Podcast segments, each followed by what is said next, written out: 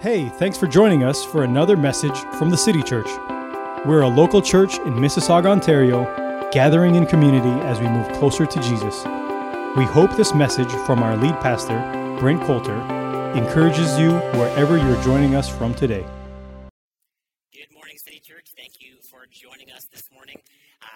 So excited to see you this Wednesday for our drive-through food drive that you just heard about. It's going to be a great time from 7 to 9 this week. So make sure you get some extra groceries and drop them by so that we can be impacting our city this week and for weeks to come. Let's just pray this morning before we jump into the message. Father God, we just thank you for your goodness today. We thank you for your love.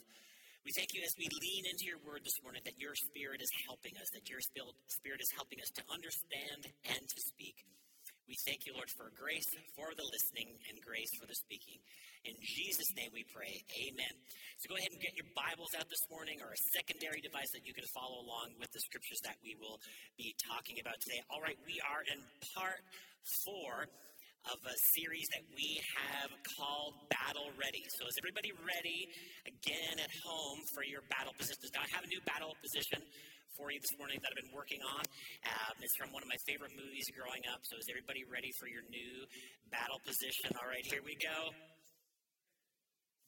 Karate Kid back in the day, Mr. Miyagi, one of the best movie mentors ever.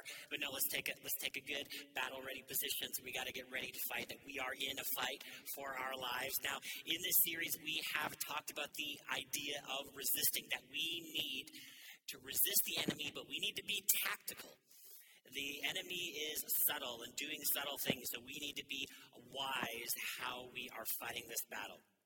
And then we talked about there is a battle for your thoughts.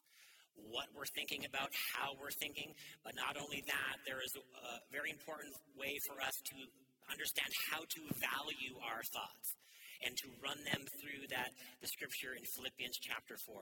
Last week we talked about unity, how the enemy is all about division, that God is all about unity. And so all of these things that we would see functioning in our culture, in our world today, that we don't want to dive into those things, that we actually want to stay with the Word of God, with the kingdom of God. And then each week we talked about prayer is a healthy place for us from which to fight the battle. The scripture tells us that there is an enemy of our soul.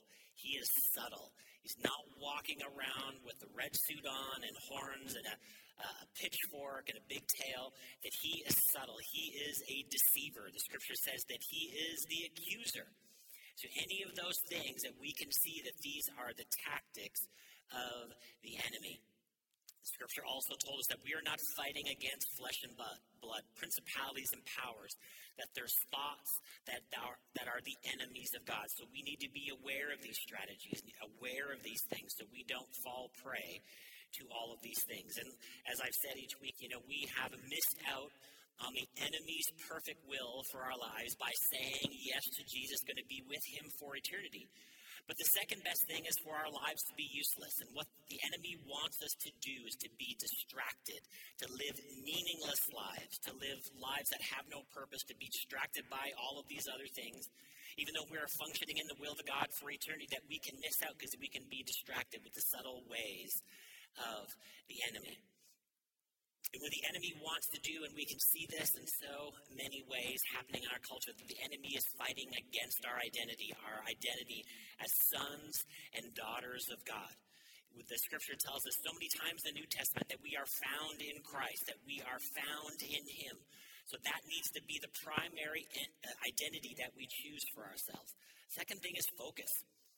The enemy is trying to take our focus all of the time away from God, away from the praise of God, away from the primacy of God in our lives, to have us do anything except worshiping Him. Family. Family is on the enemy's hit list. And the family is so very important for children to grow up in the nurture and admonition of the Lord, to grow up in a godly context, to hear about God and the ways of God and how Jesus wants us to be discipled. And so the enemy is coming against those things. And then finally, we've said every week that the enemy wants us to misdirect our passions. Uh, the enemy wants us to be selfish and to look at the world through a very selfish lens. But Jesus came, he said, I didn't come to be served, but I came to serve. And so we can get our lives going in a backwards direction if we are just selfish all the time and thinking through these ways that we need to be serving. And so we're all in a battle. And if we feel like we're not in a battle, we need to get ready for a battle because there is always a battle coming in our lives. But the great thing about the battle that we are fighting, that we're not fighting in the flesh, we're not fighting in our own strength. We're not fighting just with you know muscles that we would have in our body or a lack of muscles that we would have in our body. That we are fighting from this place of victory. That Jesus has already won the eternal battle for us. That we are empowered by the Holy Spirit that we are uh, persevering because God's Spirit is on the inside of us. So it's a fight that we've already won. So this is the place that we are fighting from, and this is the battle that we are engaged in. 1 Timothy chapter 6, verse 12 says this. Fight the good fight of faith. Take hold on the take hold of the eternal life to which you were called, and about which you made the good confession in the presence of many witnesses. So fight the good fight of faith. Now the fight of faith is not against God. Once again, it's a faith, it's a fight to stay in the place of faith, to stay in a relationship with God. And this is what the enemy wants uh, to get us off of. Moving away from faith in God to anything else but that. And then the second part of the verse talks about uh, confessing a good confession or words that we would say related to our faith in the presence of many witnesses. That's why it's so important for us to know the people that we are journeying forward in faith. This is why groups are so important because we can help and support and bless one another with the context of our faith. Man, we should not be doing this life alone. 1 Peter chapter 5 verse 6 says this, Humble yourselves therefore under the mighty hand of God so that at the proper time he may exalt you, casting all your anxieties on him because he cares for you. Be sober-minded, be watchful. Your adversary, the devil, prowls around like a roaring lion seeking someone to devour. Verse 9, resist him firm in your faith. There are things in life that we need to resist. Why? Because the enemy is coming. We need to be aware, be sober minded, be clear headed, be watchful. The scripture says to watch and pray. So we need to know what's going on, and we need to be living a life of prayer, being aware of what's going on so that we can resist the enemy firm in our faith, knowing that the same kinds of suffering are being experienced by your brotherhood throughout the world. You know, that, that verse, even though it sounds like a difficult thing about suffering, and it should be an encouragement because sometimes we think, I'm the only one going through this. I'm the only one struggling right now. I'm the only one suffering through things. But hey, and all of us are going through things in life. My thing is no harder than someone else's thing. Suffering is suffering. But we can resist these things firm in our faith. Verse 10 After you had suffered a little while, the God of grace, who has called you to his eternal glory in Christ will himself restore, confirm, strengthen, and establish you. A couple more verses along these lines. Luke chapter 22, verse 31 says this Simon, Simon, behold, Satan demanded to have you, that he might sift you like wheat.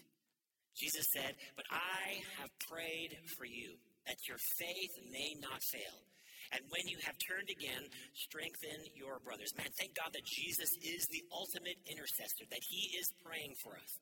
But what did he say here to Peter? This is who Simon is. He said, Satan demanded to have you that he might sift you like wheat, to shake you. That's what that means. And then what did it say? But Jesus said, I have prayed for you. Now, you know, my prayers are not exactly like Jesus, but this is what I have been praying for you, church family. Because, man, in a time like this, in the world that we are living in right now, the times that we are in, it's very easy for us to be shaken. And this is what the enemy wants to do. This is one of his tactics. He wants to shake us. But what did Jesus say? I prayed for you that your faith would not fail. Faith in God. This is the thing that's going to carry us through. This is the thing that's not going to shake us so that we quit and we won't persevere and we won't make it to the end. Jesus is praying for you. Pastors are praying for you. The church family is praying for you. That we would not fail. Man, we need to be aware of the tactics of the enemy. One of my Bible school instructors would say it like this You know, uh, we hear about the Apostle Paul, the thorn in the flesh that he had, and there's one description of the thorn in the flesh is just blow after blow, blow after blow. And this is what the enemy does. He comes with this and he comes with something else and he comes with something else. But Jesus is telling us hey, the enemy wants to sift us like wheat, but I have prayed for you that your faith would not fail. We are going to make it through. Whatever we are going through right now, Jesus is helping us. He has empowered us. He has won the victory already. This is the fight we're fighting. It's this fight in the mental realm. What am I thinking about? How am I going to make it through? The enemy is coming against us with all these things, but Jesus has won the victory. We resist. The battle is the Lord's, but we are soldiers in the fight. We are going to enforce the victory that God has already won for us. Second Corinthians chapter 2 verse 11 says this, so that we would not be outwitted by Satan, for we are not ignorant of his designs. We need to know the tactics of the enemy. We don't want to be outwitted. We want to be aware. We want to be wise. And what are the tactics of the enemy? Jesus told us in John 10 10 anything that steals from us, anything that kills us, anything that destroys us. God is good, the enemy is bad. We never want to get these things mixed up. So important, such a simple doctrine, so many people haven't messed up. See, God and the devil haven't switched places. God is wholly only good. The enemy is wanting you to quit, to have you not to persevere, to give up, to sift you like wheat. But what did Jesus say? He came that we would have life. He has won the victory for us. We're not ignorant that he's trying to steal and kill us and destroy us. Any of those things that come against our lives, what are we doing? We are resisting. How are we resisting? Not in the power of Brent, not in the power of me, but in the power of God. I push back. That's what it means to resist. I'm pushing back. Resist the enemy, the scripture says, and he will flee from you. Not because of you, but because of what Jesus has done, that the Holy Spirit is on the inside of you. Are you ready for the battle? Are you ready to win the fight? This is what God wants us to be aware of. I, am not going to be outwitted by the enemy. I'm not going to be ignorant of his designs. Man, God has empowered me so that I can resist. All right, we're going to talk about one story today as we as we finish up this series, and I think it's such an important story, and it's such a um, the, the story is told in the book of Nehemiah. Now, if you are an organizer or a detailer, you will love the book of Nehemiah because it just goes through there and it gives details of people and their names and how many people worked on different things and what the story of Nehemiah is about rebuilding the walls of Jerusalem. Now, Nehemiah was uh, the cupbearer for the Persian king Artaxerxes, and he, he was there serving Artaxerxes as, um, you know, he was in exile. And what the cupbearer of the king did is that he would test the food before the king ate it to see if you would if to, to see if you would die to know that the food or the drink was poison. So this was not a really good job. But this was the job Nehemiah had um, because there was always somebody trying to replace the king. And so Nehemiah had this discussion with Artaxerxes, and he, and he found out what Nehemiah was thinking about. And so he actually said, Hey, you know, Nehemiah, you can go back and you can build the walls of Jerusalem. And he gave them some materials and he sent them back there. But just like any good endeavor that you would partake in in your life, there is going to be enemies of the good things that you do. And one of the enemies in this story, his name was Sanballat. Now, Sanballat in this story was a really bad guy, always coming against the workers who were building, rebuilding the walls. But let's just read here the story as they were rebuilding the walls, doing a good and godly thing, sort of a God dream for their lives. Nehemiah chapter 4, verse 14 says this And I looked and arose, and I said to the nobles and to the officials and to the rest of the people, Do not be afraid of them. Of them who? The, the people that were resisting them. The people who were coming against them, the enemies. Do not be afraid. See, we don't want to be afraid of the enemy. There's no place for fear in our lives. Why? Because Jesus has won the fight. We should not be afraid. Do not be afraid of them. Remember the Lord and fight for your brothers, your sons and your daughters and your wives and your homes. This is the noble fight that we are fighting. Verse 15 When your enemies heard that it was known to us and that God had frustrated their plan, we all returned to the wall, each to his work. From that day on, half the servants worked on construction, and half held spears, shields, and bows, and coats of mail. And so, once again, all of the elements of war. And the leaders stood behind the whole house of Judah, who were building on the wall. Those who carried the burdens were loaded in such a way that each labored on the wall. Listen, one hand held a weapon, and with the so on work with one hand, and held his weapon with the other. And each of the builders had his sword strapped to his side while he built. So they were building and resisting. Simultaneously, these were the two things that were happening. They had a weapon of war, and then they were doing some construction. Now, we need to know what this story means for us. It's not just about building a wall. That there is going to be resistance to what? You and your sons and your daughters and your wives and your homes. There's going to be resistance to building and living in a godly home.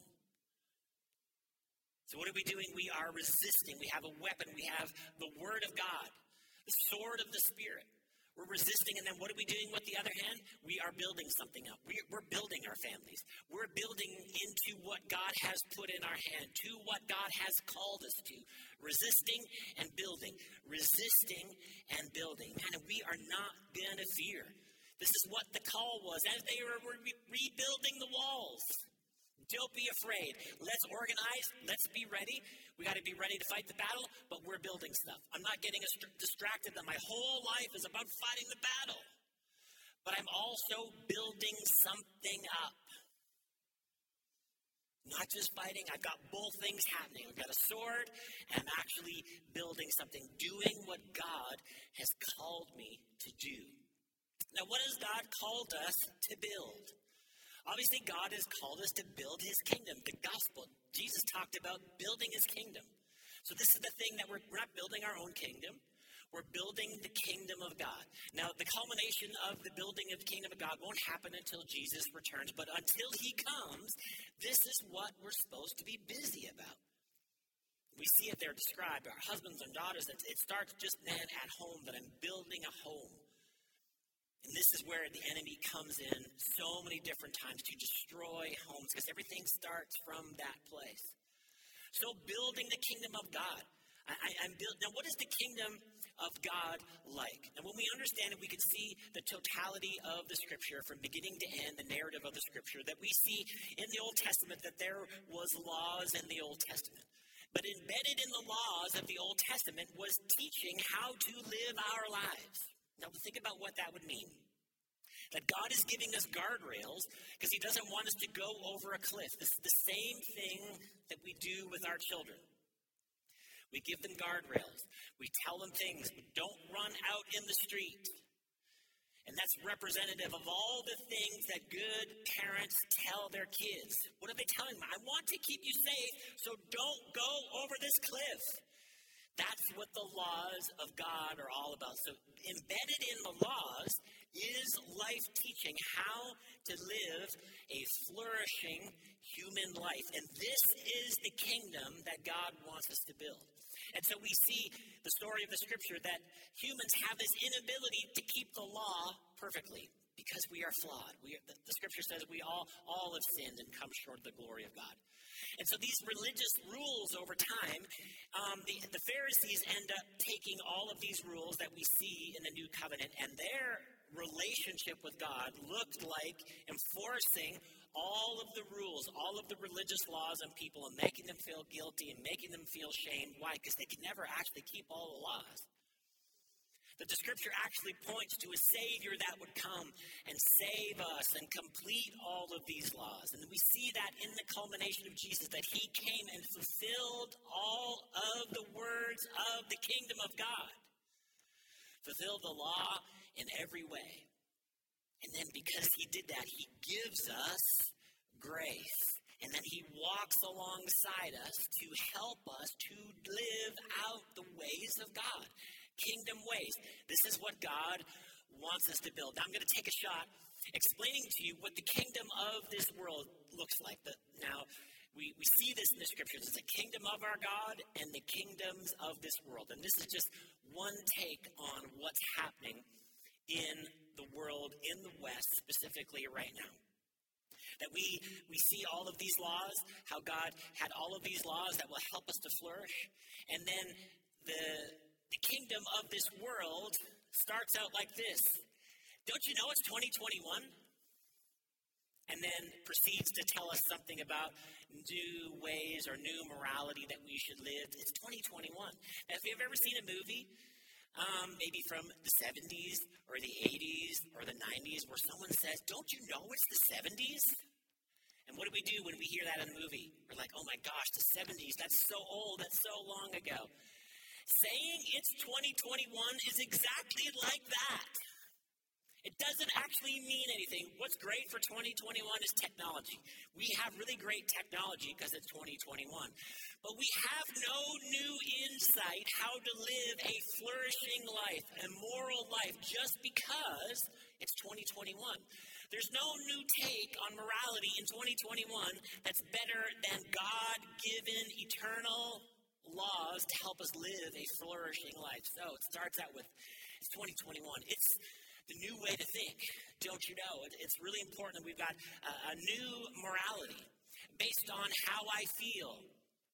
And the new morality that we live in, in the culture that we live in, has been crafted on purpose. It didn't just happen.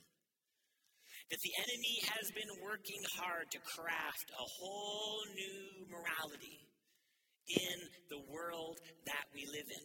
Now, what happens, just like the religious thinkers of Jesus' time, there are Pharisees of this new morality. Not based in the Word of God, but based on just contemporary culture. It's 2021, and there's Pharisees coming around, and they're enforcing these rules, and they're making you feel guilty.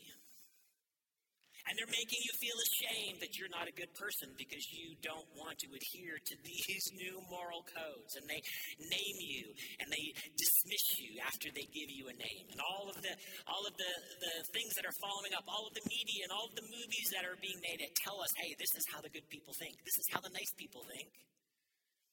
And this is the world that we are living in. And then if we don't do what the Pharisees say, we get canceled. And what's bad about the kingdom of this world? That there is no Savior coming. Because everybody is a God to themselves, that theoretically everybody can create their own morality, their own way of doing things. And so all of these things are happening in the world today, and all that you get offered, there's no second chances. If you get canceled, that's it, you're done, you lose your job, you didn't say the right thing, you didn't think the right thoughts. In this kingdom, God offers us grace. The ways of God, God offers us grace, He offers us forgiveness. And then what do we see in the kingdom of God? Jesus tells us to love our enemies. In this kingdom, in the ways of the world, man, you just get hated on if you don't agree. If you don't agree with me, if you don't say the things that I, I want you to say, if you don't believe the way I believe, we're not even going to talk to you anymore. We're just, we're just going to write you off. But here in the kingdom of God, we can disagree with somebody and we can love our enemies. Let's judge that for ourselves. What is a better way of living? What has God offered us? God has offered us, it's superior in every way to the culture that is offered to us right now. And this is the kingdom in which God is wanting us to build the ways of the Word of God. This is what He's wanting us to build from and in.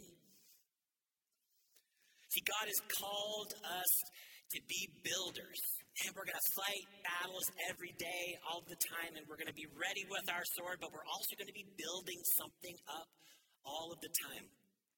And this also is how we are going to fight the battle in 2021. First Corinthians chapter 3 verse 9 says this. For we are God's fellow workers. You are God's field, God's building. According to the grace of God given to me. Man, thank God there is grace in every way in the kingdom of God. Like a skilled master builder. I laid a foundation, and someone else is building upon it. Let each one take care how he builds upon it. For no one can lay a foundation other than what is laid in Jesus Christ. This is our foundation. We're not looking for a new foundation. This is our foundation. Now, if anyone builds on the foundation with gold and silver and precious stones, wood, hay, straw, each one's work will become manifest, for the day will disclose it, because it will be revealed by fire. And the fire will test what sort of work each one has done. That the fire, in other words, will burn away useless work. The, the kingdom of the world, as it's set up right now in the West, is actually going to burn away. It is unsustainable. And so, what sort of work are we building on? Is this the work that we're called to do? To build the ways with the ways of the world? Are we supposed to build with the ways of the kingdom of God? Because this is the thing that will last. This is the thing that will be gold and silver and precious stones. What sort of work will each one do? And we are building up using kingdom principles. We see three things in there in the first verse. We are God's fellow workers. See, the things that we are doing for God, He is doing with us. We're not doing these things to impress God, but we are empowered by the Holy Spirit to do these things, to build up kingdom stuff. We're building up our family. We're investing into our relationships. We're investing into the church. Jesus is building his church. This is what we would see ourselves as kingdom, doing kingdom ways, building up kingdom things. Man, we don't want to take on all of these ways of the world that are just straw, that are going to burn up. All of these things that we can see represented now in the world, and we can see them in history, and they don't work. So let's not build with these tools, let's build with the tools of the kingdom of God. We are co laborers with Christ. Next thing that we are we are God's field or we're God's God's garden one translation says. So what is growing in the garden of our life? Where did the seeds of what's growing in my life, where did it come from? Did it come from all of this? Or did it come from the ways of God? Because there is something growing in our lives.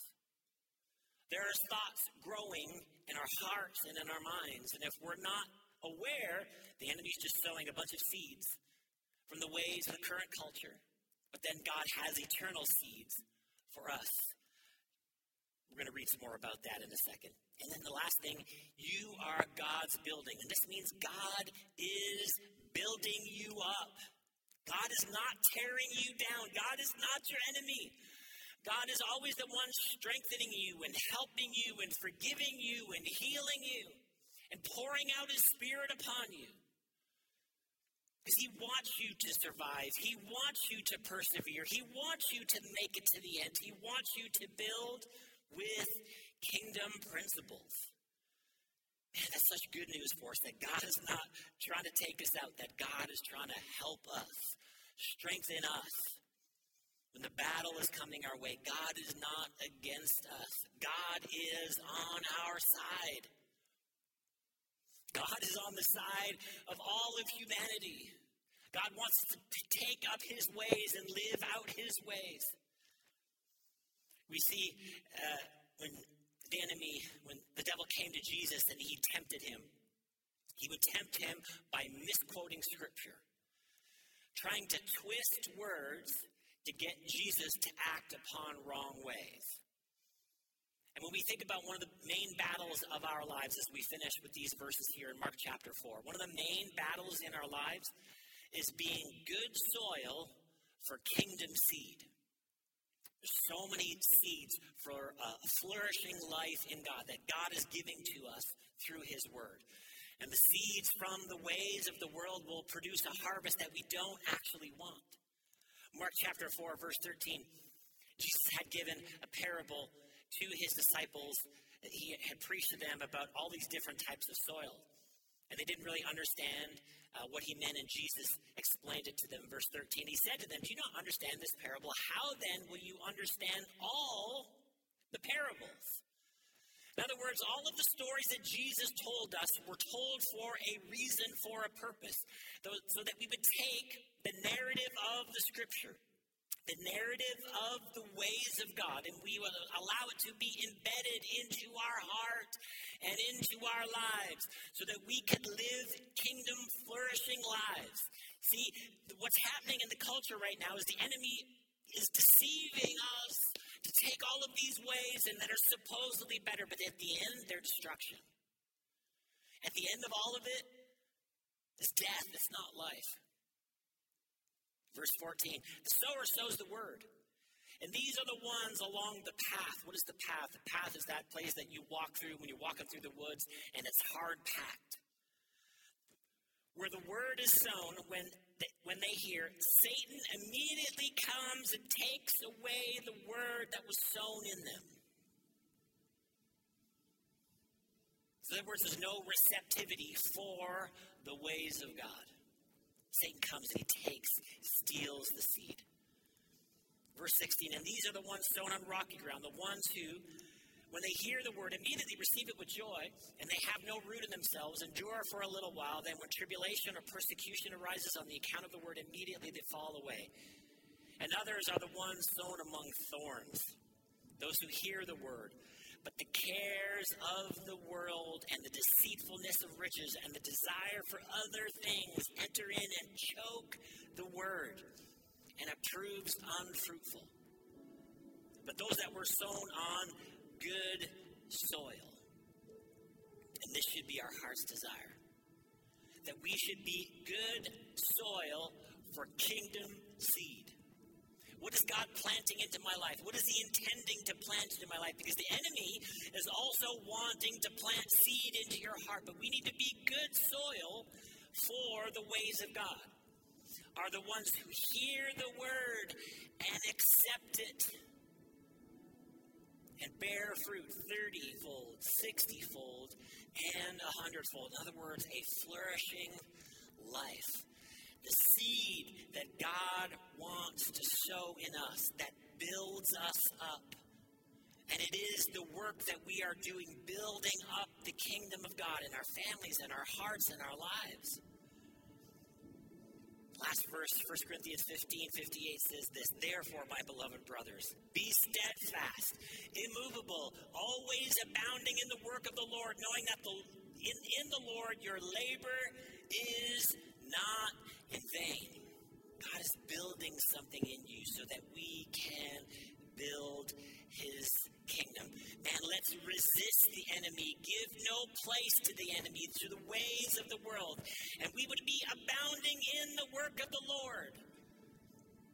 With our sword in one hand and our tools to build the kingdom of God in the other. Let's just pray today. Father God, we are so thankful for your word today.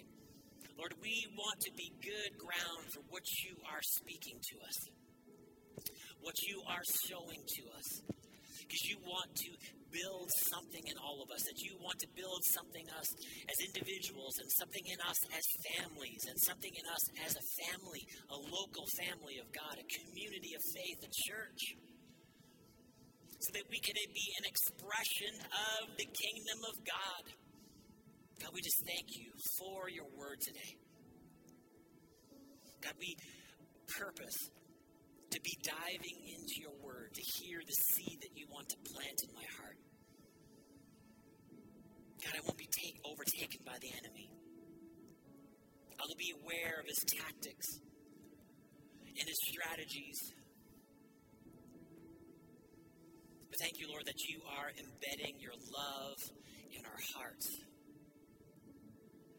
So that even with the people that we disagree with, we can still love our enemies because we want to build your kingdom. We thank you for that. In Jesus' name we pray. Amen. Hey, if you are watching today and you have never said yes to Jesus, just as a first step in your relationship with God, the good news, the gospel, is all about Jesus coming to the earth, fulfilling, as I mentioned today, all of the laws of God that we couldn't fulfill and do for ourselves. And because he did that, he became our substitute. And then because he went to the cross, died on the cross, and God raised him from the dead, God offers us a relationship with himself, and all we have to do is say yes. It's a gift, it's grace. We don't qualify for it. None of us qualify for it. But all we have to do is say yes to God's righteousness and relationship. So if you are watching today, I'm going to pray a prayer. I invite you to pray along with me just as a starting point of your relationship with God. Let's just bow our heads and close our eyes wherever we are and let's pray today. God, we thank you for Jesus. We thank you that he lived a sinless life and he died on the cross and you raised him from the dead so that I could know you. So today I say yes to that relationship. I say yes to your righteousness. God, I call you my Father. Jesus, I call you my Lord. God, I turn from my own ways. And I turn to you. I thank you for salvation today. In Jesus' name we pray. Amen. Thank you for taking the time to listen in. Be sure to subscribe and check out our podcast channel for other messages.